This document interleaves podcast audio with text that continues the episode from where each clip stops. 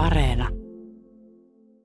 Tämmöiset ennen ja jälkeen tyyppiset kuvasarjat tai montaasit, niin ne on kiehtonut mua sen takia, koska, koska moni paikka on peruttamattomalla tavalla kadonnut, mutta kuvissa jotenkin edelleen elää. Ja kuvien voima tällaisena historian todisteena, mutta myös tämmöisen henkisen yhteyden välineenä, niin tuntuu olevan aivan ylivoimainen. Nimenomaan still-kuva, joka pysähdyksissään niin, niin pakottaa katsojaa ikään kuin täydentämään niitä sekuntia ja hetkiä ennen ja jälkeen ja, ja sillä tavalla niin kuin puhuttelee ehkä paremmin kuin joku video. Tänään on kuuden kuvan vieraana valokuvataiteilija, valokuvaaja, taiteen tohtori Juha Suompää. Nyt me ollaan täällä Mediapoliksen äänistudiossa ja tämän talokompleksin tuolla toisessa päässä on Tampereen ammattikorkeakoulu ja siellä sä opetat kuvataidetta. Minkälaista se opetus on ollut tähän asti? Opetus on opettajan näkökulmasta ihanaa, koska koko ajan omat ajatukset tietysti päivittyy ja meillähän on kansainvälinen koulutusohjelma, johon tulee opiskelijoita ympäri maailmaa omine tarinoineen ja omine toiveineen ja tällaisesta kulttuurierosta kumpuaa kyllä hienoja keskusteluja opiskelijoiden kanssa ja kyllähän se semmoista vertaiskeskustelua enemmänkin on kuin opettamista. Nykypäivän opettaja ei kaada ulkoapäin valmista tietoa ja nykypäivän opettaja käytännössä on jo vanhan tiedon kanssa liikkeellä ja se päivitys pitää tapahtua siinä opetustapahtumassa ja se on siinä kaikkein antoisinta.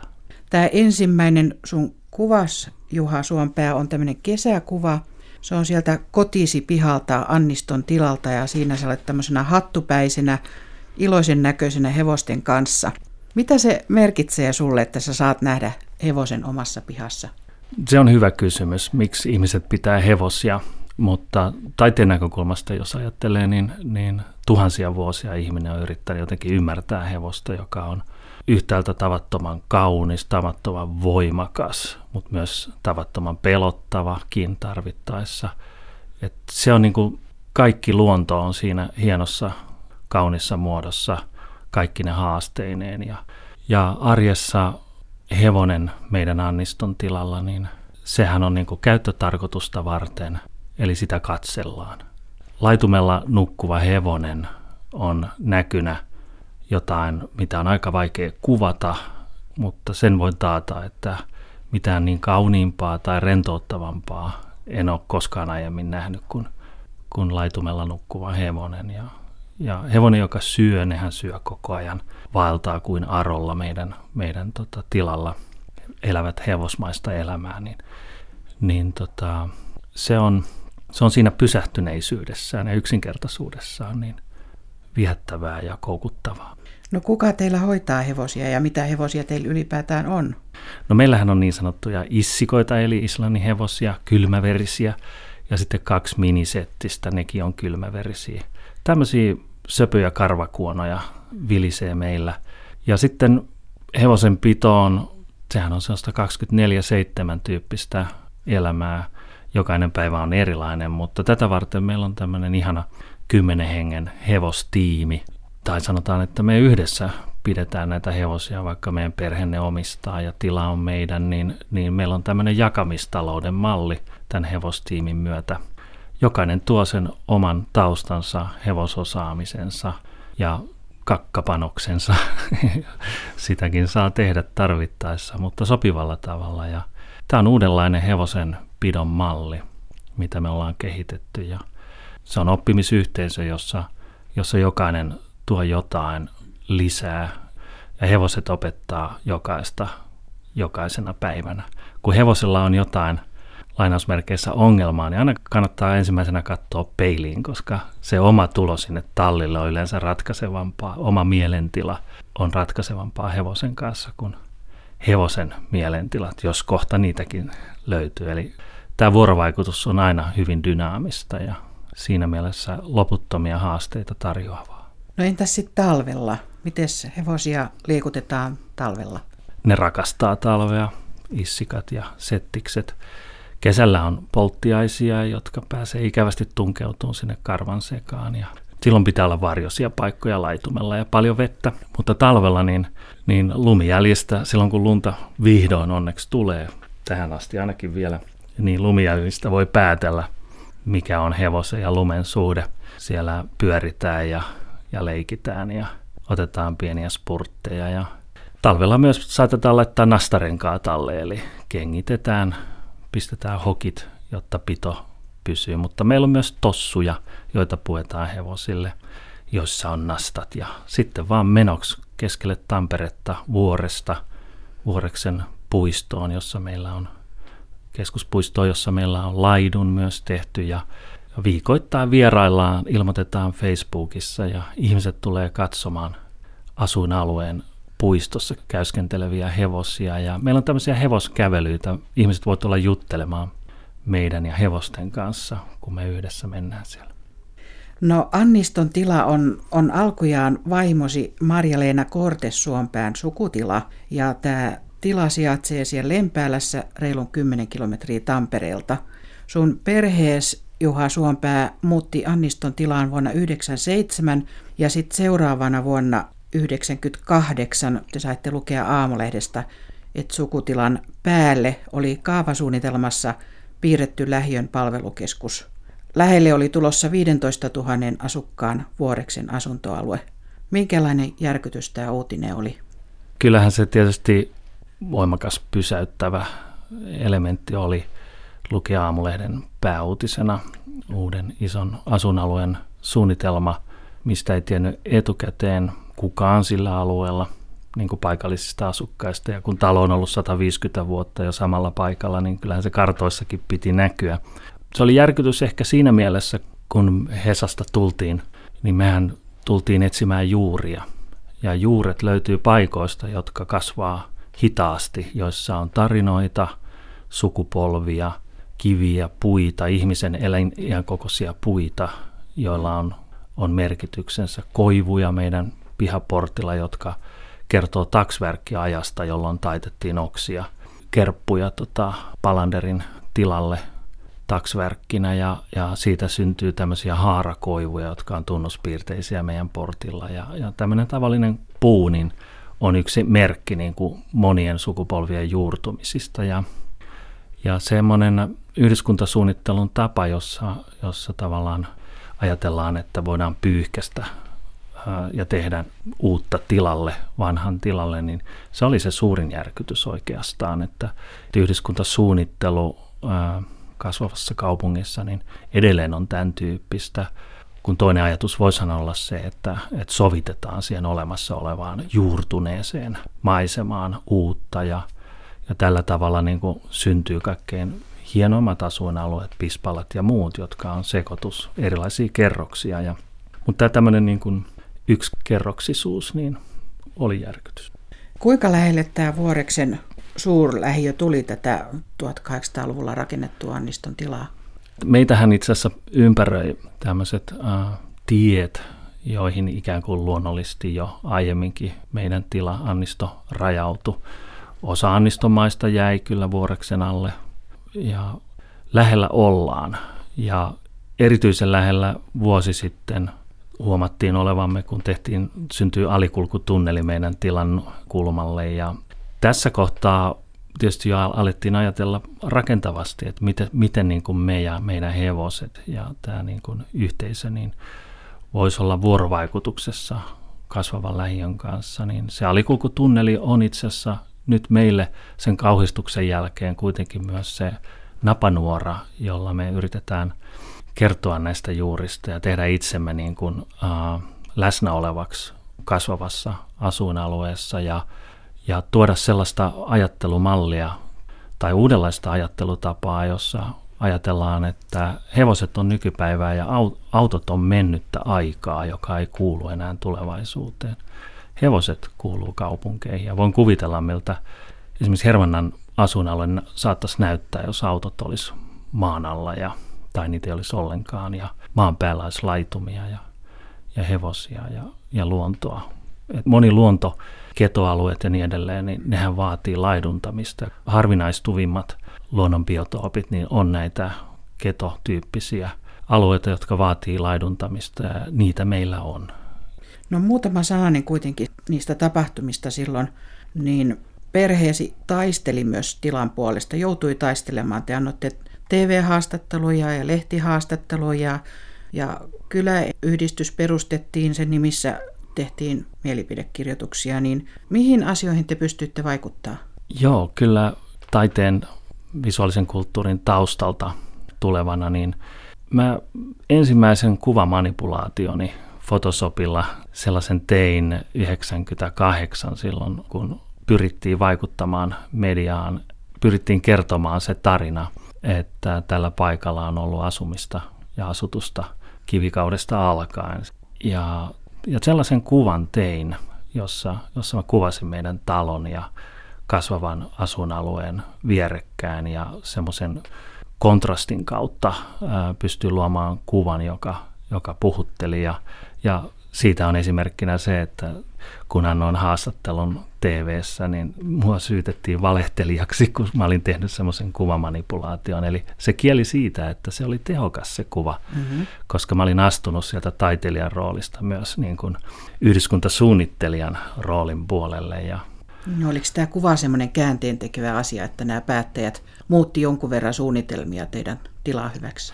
Joo, se oli ja sitten siellä oli yksi jäävyys, jäävyysvalmistelussa, joka onnistuttiin löytämään ja, ja sehän pakotti tietysti äh, virkamiehet miettimään sitä suunnitteluprosessia tarkemmin, koska se olisi muodostanut semmoisen valitusperusteen sitten myöhemmin kaavan edetessä ja, ja sitä tietenkään ei haluttu. Se olisi ollut älytöntä.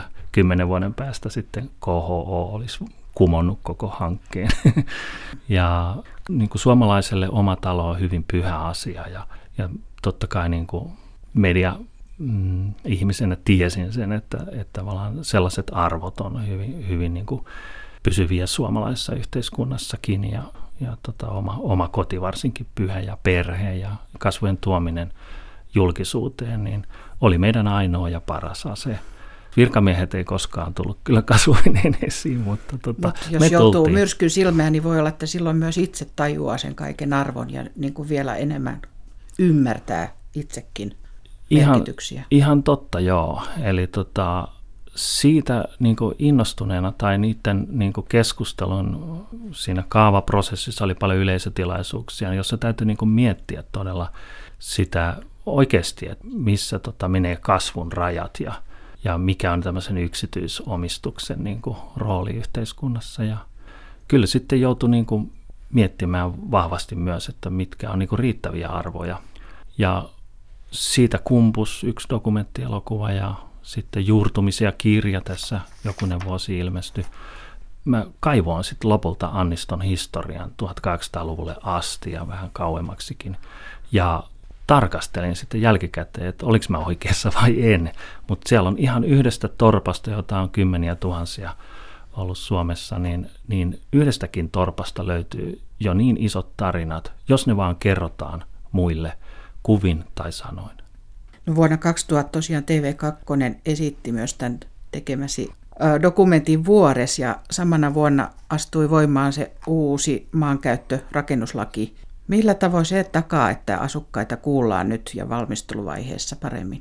Kyllä, uusi rakennus- ja maankäyttölaki, niin tota, sen henkihän on se, että ensimmäisen kerran lakiin kirjattuna, että on tämmöisiä osallistamismenettelyjä, joissa ajatellaan myös niin, että, että paikallisilla asukkailla on sitä paikallistuntemusta, joka hyödyntäisi hyvien asuinalueiden tekemistä ja suunnittelua. Ja, ja tämä osallistamisen ajatus tuli ensimmäisen kerran ja Vuoreksen kaavaahan aloitettiin ennen tätä uutta lakia, mutta tämän jälkeen niin, niin uuden lain perusteella, niin, niin tavallaan mehän testattiin jo siinä, siinä kamppailuvaiheessa jo, jo näitä niin osallistamisen tapoja ja, ja niihin kyllä liittyy sitten sellainen voimakas aktiivisuus. Eli tämä nykyinen laki tosiaan edellyttää toimijakseen hyvin, hyvin vahvaa osallisten aktiivista roolia ja siinä pitää lähes olla sellaista, pitää olla luonnontuntemusta, ympäristö tuntemusta ja, ja myös tietysti ehkä niin kuin tämmöisiä lakiteknisiä käsitteitäkin pitää jo vähän hallita. Et se on sen lain kirjaimen toteutumisen edellytys. Että jos kansalaiset asuinalueessaan ei koe olevansa juurtuneita siihen paikkaan, ajattelee, että kyllä joku muu hoitaa tämän mua paremmin tai tietää, niin, niin valta siirtyy kyllä silloin pois asukkaalta, jolla on se kaikkein paras tuntemus omasta, omasta lähipiiristään. Niin mitä eläimiä ja lintuja siellä vanhassa vuoreksessa vielä asui ja eleli ennen, ennen rakentamista, ennen kuin vuores tuli? Annisto on ollut lintubongareiden yksi, yksi vakipaikka.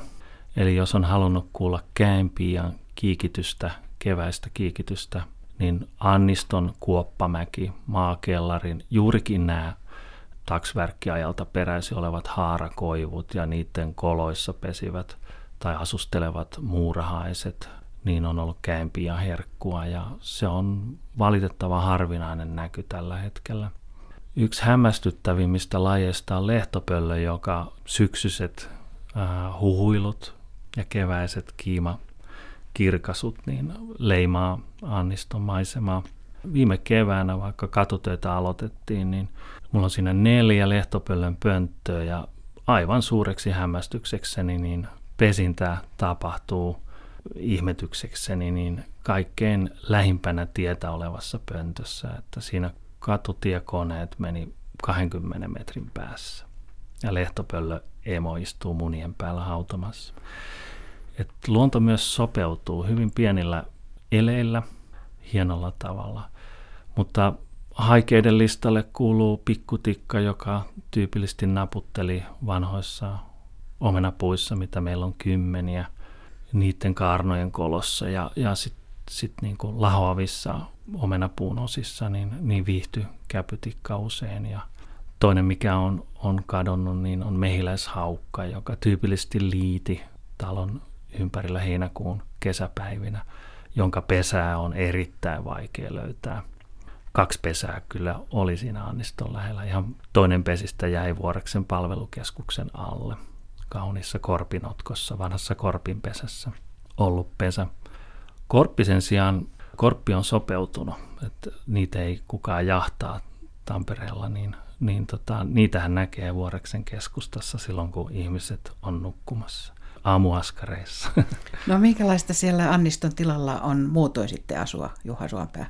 Meillä on vaikka talo on vanha, niin meillähän on maalämmitys ja, ja, tota, ja sitten tietysti puulämmitykset. Ja se on semmoinen vanha, vanha talo kaikki ne epäkäytännöllisyyksineen, niin, niin kyllä se kuitenkin seinät, seinät huokuu historiaa ja, ja mieleen tulee, kun, kun korjattiin pirttiä, niin, niin siellähän löytyi semmoinen pinkopahvin palane, jossa näkyy Marja-Leenan isoäidin isän jalanjälki, kun pinkopahvihan pingotetaan seinälle kosteena, niin siellä sitten likasin jaloin niin oli tassuteltu ja, ja kaunis tota, aika kookaskin jalanjälki, varmaan 44 koko oli siellä. Eli tota, historia puhuttelee. Tuossa kirjassasi, minkä sä sanoitkin, tuo juurtumisia, sä kerrot Jorma-nimisestä kukosta ja sen kantavasta äänestä, niin miten tänä päivänä sit, miten se Anniston tila näyttäytyy ja kuuluu vieressä asuville vuoreslaisille? Ainahan Annistosta on kukon kiekuna kuulunut. No meillä on Jormasta eri sukupolveja jatkossakin, eli meillä on useita kukkoja ja, ja pieni kanalla ja todella Jorma kukot on meillä Hornaki, joka on horniolaista alkuperärotua ja Jorma oli niin kuin alholaista alkuperä. Ja nythän me ollaan näitä sekoitettu ja meillä on tämmöinen annistolainen alkuperärotu tulossa. Varmaan sadan vuoden päästä rekisteröidään. Mutta kukon ääni kantaa. Herästyskelloa ei tarvitse kyllä, kun Jorma tai Horna vetää. Horna on sillä aika erikoinen kukko. Me saatiin se se tota Lempäälän kanttorilta lainaksi ja sinne meille se on jäänyt, mutta se on varmaan rumaäänisin kukko Lempäälässä ja, ja mikä, mikä parasta, niin se aloittaa kahdelta aamuyöllä jo kiekumisen tai huutamisen. Jorma-aikanaan, niin sehän kieku kahden kilometrin päähän kuulu kiekuna sopivalla kevättuulella. Teidän siellä tontilla on tosiaan yli satavuotiaita esineitä, asioita, rakennuksia, niin Minkälaista semmoista harkintaa sä käytät puolisos kanssa ennen kuin sä lähdet muuttaa tai poistamaan tai uusimaan jotakin siellä Anniston tilalla?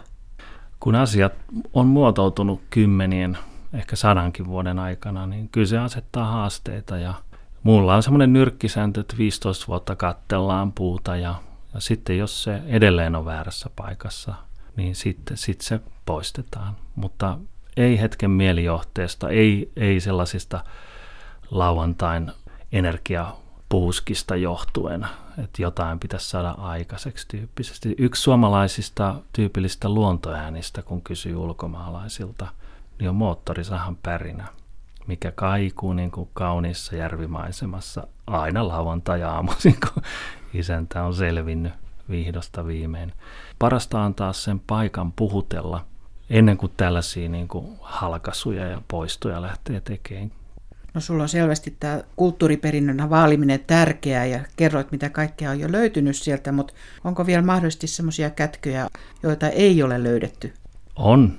Meidän riihi esimerkiksi, joka on 1880-luvulta peräisin, niin siellä on noin neljän sukupolven tavaroita varastoituna ja se on niin pimeä ja niin täynnä, että mä en ole sinne esimerkiksi vielä mennyt sisään ja ehkä kannattaa joitain asioita jättää myös seuraaville sukupolville löydettäväksi. Että, että yksi hienoimmista hetkistä on ollut se, kun, kun tota me laitettiin yläkerta asumiskuntoon, niin ennen kuin lattia välipohjäristeet peitettiin, niin mä kävin läpi suht järjestelmästi, mutta en kaikkia eristeitä. Siellä oli vanhoja kalaverkkoja, jossa oli tuohipauloja ja vanhoja kenkiä ja tietysti sitä valtavan pölyävää sammalta ja hiekkaakin oli käytetty siellä piipujuuressa. Ja siinä taskulampun valossa hengityssuojamen kanssa konttasin sinne sitten talon kaakkoiskulmaan välipohjan eristeitä töhkien ja käsi osui semmoisen vähän koppuraiseen johonkin puhalsin siitä pöly pois, niin se oli rotaraato, muumioitunut rotaraato. Ja kaapasin kädellä sitten sitä kohtaa vielä vähän muutaman sentin syvemmälle, niin tuli vakka esiin sieltä, voi vakka. Ja kun sen kannen varovasti avasi, niin siellä oli vuodelta 18 peräsi olevia Venäjän vallan aikaisia rahoja noin 200 euron edestä. Eli joku oli piilottanut rahakätkön Suomen sisällissodan aikana sinne välipohjaan. Ja kun tein kirjaa Annistosta, niin huomasin myös, että valkoisen esikunnan kartoissa, niin Annisto oli merkitty Messukylän ja, ja Sääksjärven väliselle alueelle pienen polun varteen.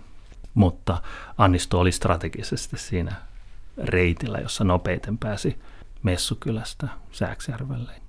Toinen kuvasi on röntgenkuva. Siinä on isoisäsi Urpon kädet ja vasemmassa kädessä näkyy uponnut luoti, kun häntä ammuttiin vuonna 1918 taistelussa Tamp- Tampereella. Miten isoisäsi Urpo oikein joutui sisällissotaan Tampereelle? Isoisäni Urpo syntyi Sillanpään talossa Punkalaitumella. Sillanpään talossa uh, Heikki Sillanpää, joka hänen isänsä oli, oli jo iäkäs. Ja kun Heikki kuoli, niin, niin Urpo äitinsä, äitinsä kanssa sitten joutui siirtymään pois Sillanpään talosta ja hän meni uusiin naimisiin Suompään kanssa ja tämä Suompää sukunimi tulee sieltä. Mä voisin olla Sillanpää myös ihan yhtä hyvin.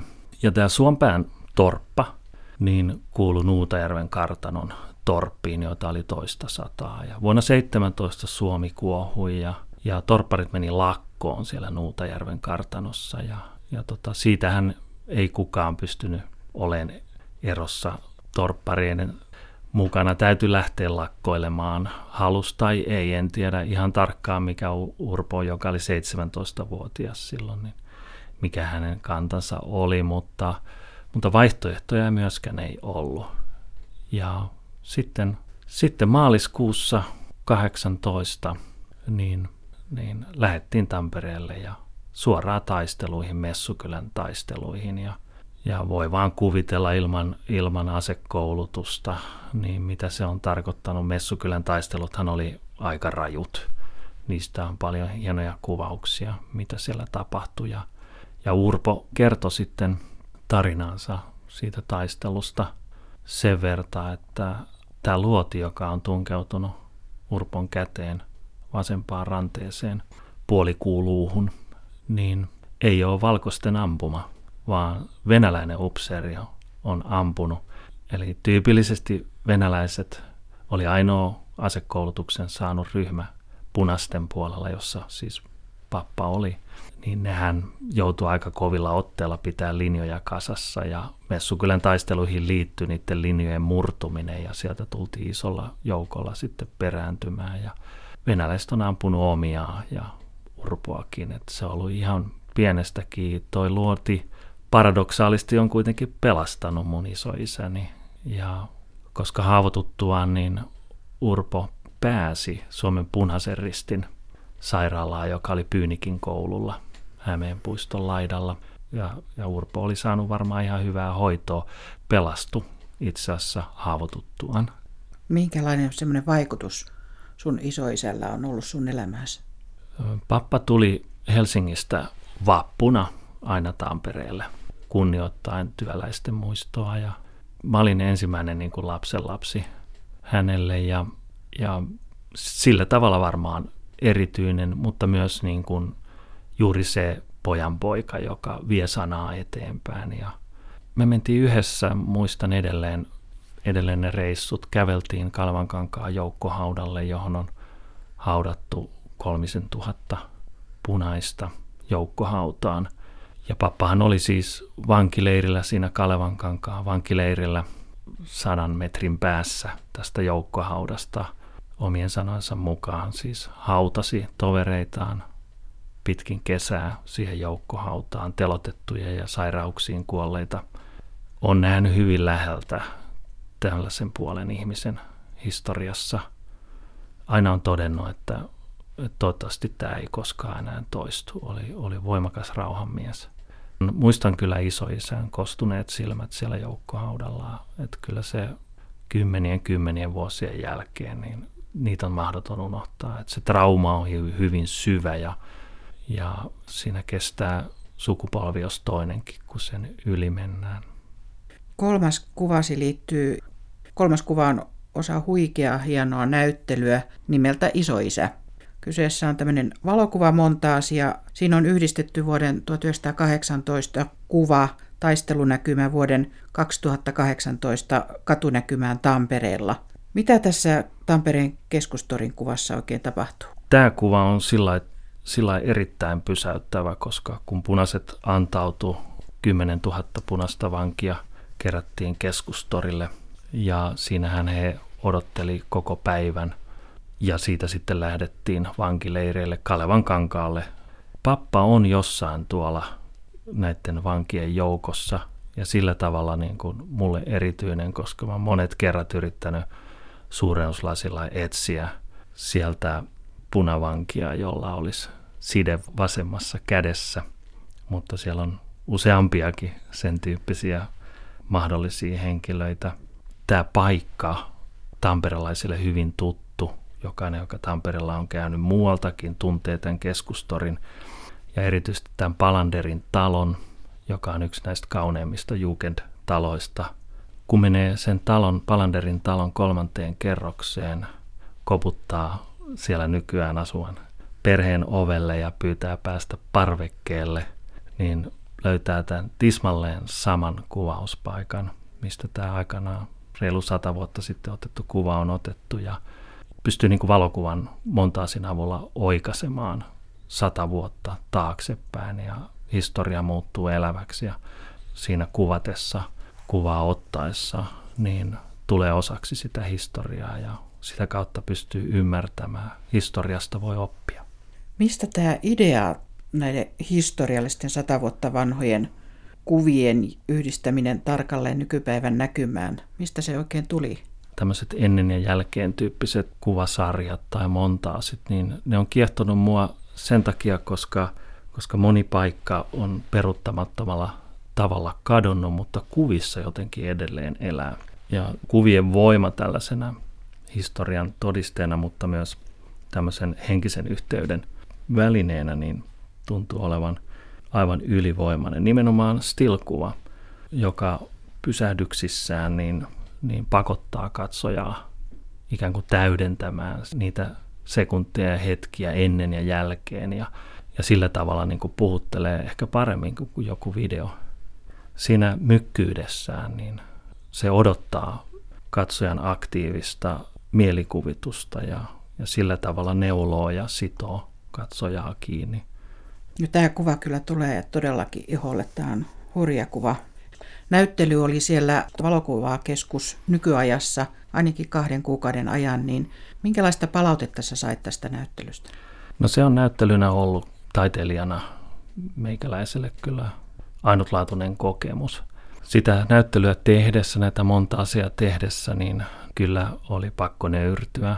Myöskin henkisesti aika raskasta, koska näkee yksityiskohtia vanhasta kuvasta, näkee mistä luoti on mennyt ihmisestä läpi. Sen niin kuin näkeminen ja kohtaaminen niin paljastaa meidän ihmisten mm, mielettömyyttä äärimmäisissä olosuhteissa. Ja tämmöiset on traumaattisia lähtökohtia ja se trauma niin kuin estää niin kuin analysoimasta tämmöisiä kuvia. Ja traumojen parantuminen vie aikaa, mutta se onnistuu vain keskustelemalla loputtomasti siitä asiasta, avaamalla se. Ja oli hieno nähdä, kuinka sata vuotta myöhemmin niin Tampereella pystytään keskustelemaan sisällissodan tapahtumista ja toivottavasti oppimaan, oppimaan niistä. Ja siellä näyttelyssä, niin siellä tuli sekä valkoisten että punaisten puolella olleita sukuja vastaan. Ja siellähän valitsi hyvin, hyvin hiljainen tunnelma, mutta tota, kunnioittava ja, ja ymmärtävä ja, ja traumoja parantava. Kuuntelet ohjelmaa Kuusi kuvaa ja vuorossaan Lempälässä asuva Juha Suompää, joka on tehnyt mittavan uran monipuolisena valokuvaajana, taiteilijana, elokuvaohjaajana, tutkijana ja opettajana. Kuvat, joista me nyt puhumme, niin löytyvät Ylen sivuilta osoitteesta yle.fi kautta kuusi kuvaa. Ennen kuin mennään neljänteen kuvaan, kerro Juha Suompää, kuka opetti sinulle alkujaan luonnossa liikkumisen ja kertoi sulle niin kuin luonnon tärkeydestä? Oma isäni Matias Suompää on ollut tältä osin vahva vaikuttaja. Isä osti mulle ensimmäisen tai antoi vanhan kameransa mulle käyttöön ja 70-luku, 76 oli vuosi tällöin, niin se oli voimakasta luonnonsuojelun heräämisen aikaa. Isä näki tämän ilmiön hyvin varhaan ja hän opiskeli lääketiedettä 50-luvulla Helsingin yliopistossa ja, ja oli, oli aika radikaali, kiinnostunut niin kuin kasveista esimerkiksi. Sairauksien ennaltaehkäisy oli hänen, hänen suuri mielenkiintonsa. Hän oli koko ajan hyvin kriittinen kovaa länsimaista lääketiedettä kohtaan, jossa kemiallisin aineen lähinnä yritetään lievittää seurauksia. Hän oli vegaani opiskeluaikanaan, mutta joutui syömään eväänsä salaa vessassa, koska hänelle naurettiin. Tupakan savu leijaili luentosalissa ja luonto oli jäänyt isälle hyvin läheisesti juuri sieltä Urjalasta ja Punkalaitumen suunnasta, missä hän sota-aikana vietti kesät turvassa. Isä kävi sitten mummolastaan käsin koulua Urjalassa ja luonto tuli varmasti niillä kävelyretkillä mummolasta kouluun ja takaisin niin hyvin tutuksi. Neljännessä kuvassa on yksi valokuva näyttelystä Metsolan Mirri.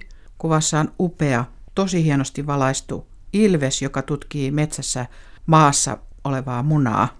Teos löytyy Tampereen Finlaysonilta tiiliseinältä valtavan kokoisena. Sä olet aikaisemmin kuvannut suomalaisista petoeläimistä sutta ja karhua, niin miksi juuri ilves? No miksi ei? Kyllä se ilves on ollut aina haaveena. Tämä näyttely se kertoo eläimestä, jolla on hyvin tarkka, tärkeä paikka luonnossa.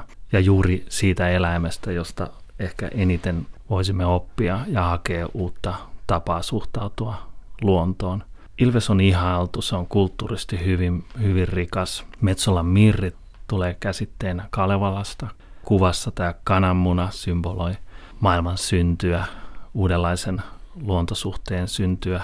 Ilves käyttää ravintonaan valkohäntä kauriita, supikoiria, rusakkoa, kaikki vieraslajeja, jotka on hiipinyt vähitellen suomalaisen luonnon osaksi, mutta jossa valkohäntäkauriiden niin kuin ylisuuret kannat on valtava ongelma. Nehän syö tota, esimerkiksi kaikki herkkusienet metsistä, mutta myös popsii vähän kaikkea muutakin sieltä aluskasvillisuudesta ja köyhdyttää suomalaisia metsäluontobiotooppeja dramaattisella tavalla. Ilves on tärkeässä roolissa siellä, siellä ekosysteemin huipulla säätelemässä paljon paremmin kuin metsästäjät ikinä pystyy säätelyä ja kannanhoitoa tekemään, niin tässä tämä nuori vajaa vuoden ikäinen Ilves niin on meille semmoisena symbolisena esimerkkinä uuden luontosuhteen kuoriutumisen mallina. Mitä asioita tämmöisen Ilveksen kuvannottoprosessiin oikein liittyy? No tässä on joutunut miettimään omaa valokuva-identiteettiäkin uudelleen. Ilvestähän ei noin vaan mennä tonne kuvaamaan. Toisin kuin esimerkiksi susi tai karhu, niin saattaa tulla lahjottuna paikalle, haaskalla siis. Mutta Ilves on toista maata. Ne teillä, joilla on niin kotikissa lemmikkinen, tietää, että kissalla on sellainen rooli meidän kodeissa, että sillä on lähinnä niin henkilökuntaa, ei sillä omistajia ole. Sillä on omaa tahtoa. Ja tähän on niin asettanut ihan uudet haasteet luontokuvaajalle, mikä on aina ollut mun haaveena ja vähän tämmöistä paluuta luonnon pariin, luontokuvauksen pariin on, onkin tekemässä tämän projektin myötä.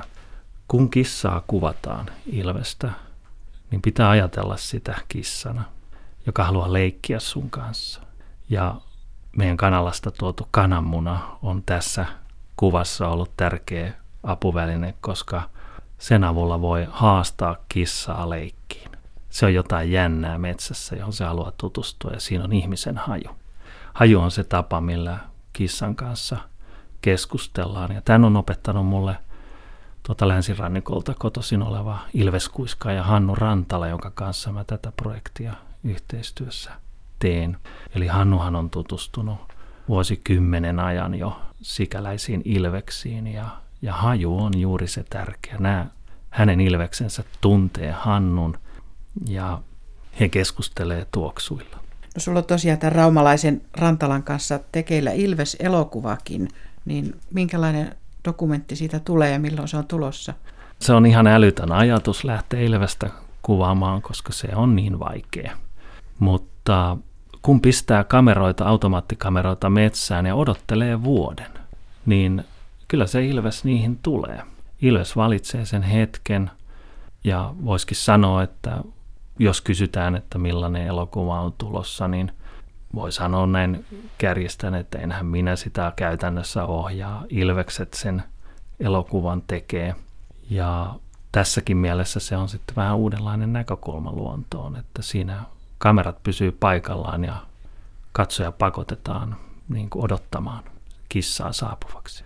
Montako ilvestä sä itse olet luonnossa nähnyt? Mä oon nähnyt yhden ilveksen, mutta en tuolla kuvauspaikalla. Mä en ole koskaan nähnyt itse näitä ilveksiä. Ne on nähnyt tietysti mut ja haistanut jo monet kerrat. Mä oon kerran nähnyt ilveksen. Mä olin viemässä edesmennyttä Pentti Linkolaa takaisin kotiinsa ja oltiin pitkällä mettäreissulla vuonna 2015. Ja kun mä palasin, niin auton valojen autotien, hiekkatien yli Linkolan kotitiellä, niin meni nuori Ilves. Viides kuva on kirjastasi, valokuva on In ja kirja on vuodelta 2011. Kirjaa varten sä tutkit menestysvalokuvataidetta ja kuvasit muun muassa joulupukkia, kun sä analysoit suomalaisen valokuvataiteen estetiikkaa. Menikö tämä oikein? Kyllä. Tässä kuvassa joulupukki kelluu lumpeiden seassa, mutta Mistä tässä kuvassa on oikein kysymys? Valokuvataidettahan siis voi opettaa ja siitähän seuraa siis se, että, että tota, siellä täytyy olla joitain, joitain niin kirjoittamattomia systeemejä, miten valokuva taiteena syntyy. Ja kun Suomi meni EUn jäseneksi 90-luvun puolessa välissä, niin kulttuurisesti suomalais-valokuvataiteeseen satsattiin aika paljon ja moni valokuvataiteilija menestyi maailmalla – ja siinä oli tiettyjä niin eksoottisuuden elementtejä ja hyvin tämmöisiä suomalaiskansallisia elementtejä, joita nousi esiin näiden menestysvalokuvien pohjalta. Ja mä vähän ilkikurisestikin ajattelin, että no, pirskatti, että mäpä yritän niin kuin avata, että mikä tämä resepti on mahdollisesti, kirjoittamaton resepti, miten menestyskuva syntyy. Ja analysoin satoja satoja kuvia ja kuvista kirjoitettuja tekstejä, jotka oli kirjoittanut ulkomaiset taideasiantuntijat. Ja siitä sitten rakentelin johtopäätöstä ja tämä johtopäätös oli kuvien muodossa tuossa julkaisussa. Suomalainen valokuva on lähellä luontoa. Luonto on aina tärkeä suomalaisessa menestyskuvastossa ja stereotyyppisenä niin kuin, tämä saunominen ja, ja tämmöinen niin kuin stereotyyppinen ajatus suomalaista hiljaisina tarkkailijana ja niin edelleen, niin, niin ne, ne, ne voi aika hyvin siellä menestyskuvastotarinoissa. Ja joulupukki tällaisena älyttömänä hahmona, joka niin kuin on kulttuuristen kierrätysten tulosta ja kaupallisuudenkin, eli niin kuin joulu, joulu tämmöisenä tavarajuhlana ja, ja niin edelleen, niin plus sitten niin kuin korkeakulttuuriset tarinat, Shakespearein Ophelia veteen hukuttautuneena on tässä kelluvan pukin yksi monista lähtökohdista näiden luonto, luontoelementtien lisäksi. Ja sitten keskeismaneerinen sommittelu paradoksaalisesti niin kuin taidekuvassa yleensä pääaihe on keskellä. Journalistisessa kuvassa harvoin sijoitetaan pääaihetta keskelle – aihe luontokuvassa ja journalistisessa kuvassa sijoittuu kultaiseen leikkauspisteeseen pikemminkin kuin keskeismaneerisesti keskelle kuvaa. Tähän mä oon kiteyttänyt tämän keskeismaneerisen sommittelun, suomalaiskansallisen stereotypian, joulupukin kotimaana ja sitten meidän vahvan luontosuhteen veteen ja rakentanut reseptin mukaisesti johtopäätöskuvaa joka paradoksaalisesti sitten alkaa kuitenkin elää omaa elämäänsä. Että vaikka kuinka yrittäisi ikään kuin reseptiä rakentaa ja jäljitellä, niin silti syntyy elävää taidetta ja taiteen tulee aina kiinnittyä kulttuurisiin kerroksiin ja rakenteisiin ja menneeseen. No Juha Suompää, nyt sä olet kertonut viidestä valokuvasta elämäsi varrelta. Mikä on sun kuudes kuvas? Mikä on semmoinen haave tai toive tai ajatus, mitä sä haluat vielä nähdä? Yksi tämmöinen voisi esimerkiksi olla kuva Mikael Appelqvististä. Tämä ei varmaan sano yhtään mitään kenellekään, mutta Appelqvist eli Apperi niin asui Urjalassa erakkona.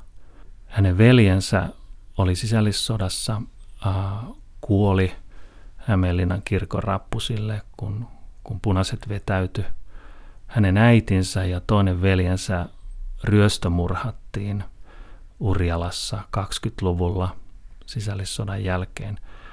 Ja tämä Mikael Appelqvist, perheen yksi pojista, niin oli erikoinen laatuaan. Hän yritti opiskella teologiaa Helsingin yliopistossa.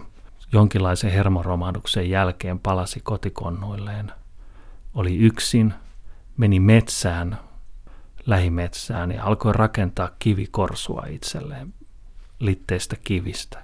Kivikorsu on edelleen täällä Apperin metsässä, joka on tällä hetkellä meidän suvun perintömetsä. Mutta mä haluaisin nähdä sitä Apperista valokuvan. Hän kuoli vuonna 1936. Hänestä on erilaisia pohemeja tarinoita. Hän oli myös maallikko saarna ja Vesilahden kirkossa piti painavia puheita tuli nälkäisenä vuonna 1936 sieltä lähitaloon, jossa oli teurastettu sika ja oli leivottu ja hän söi liikaa ja kuoli siihen ylensyöntiin. Mutta tästä Apperista mä haluaisin nähdä kuvan. Hän oli kuulemma laiha, pitkä mies, suullisen tiedon mukaan. Ja mä oon kuullut, että siitä on kuva. Niin mä haluaisin nähdä sen, koska mä haluaisin tehdä tästä Apperista kirjan ja elokuvan.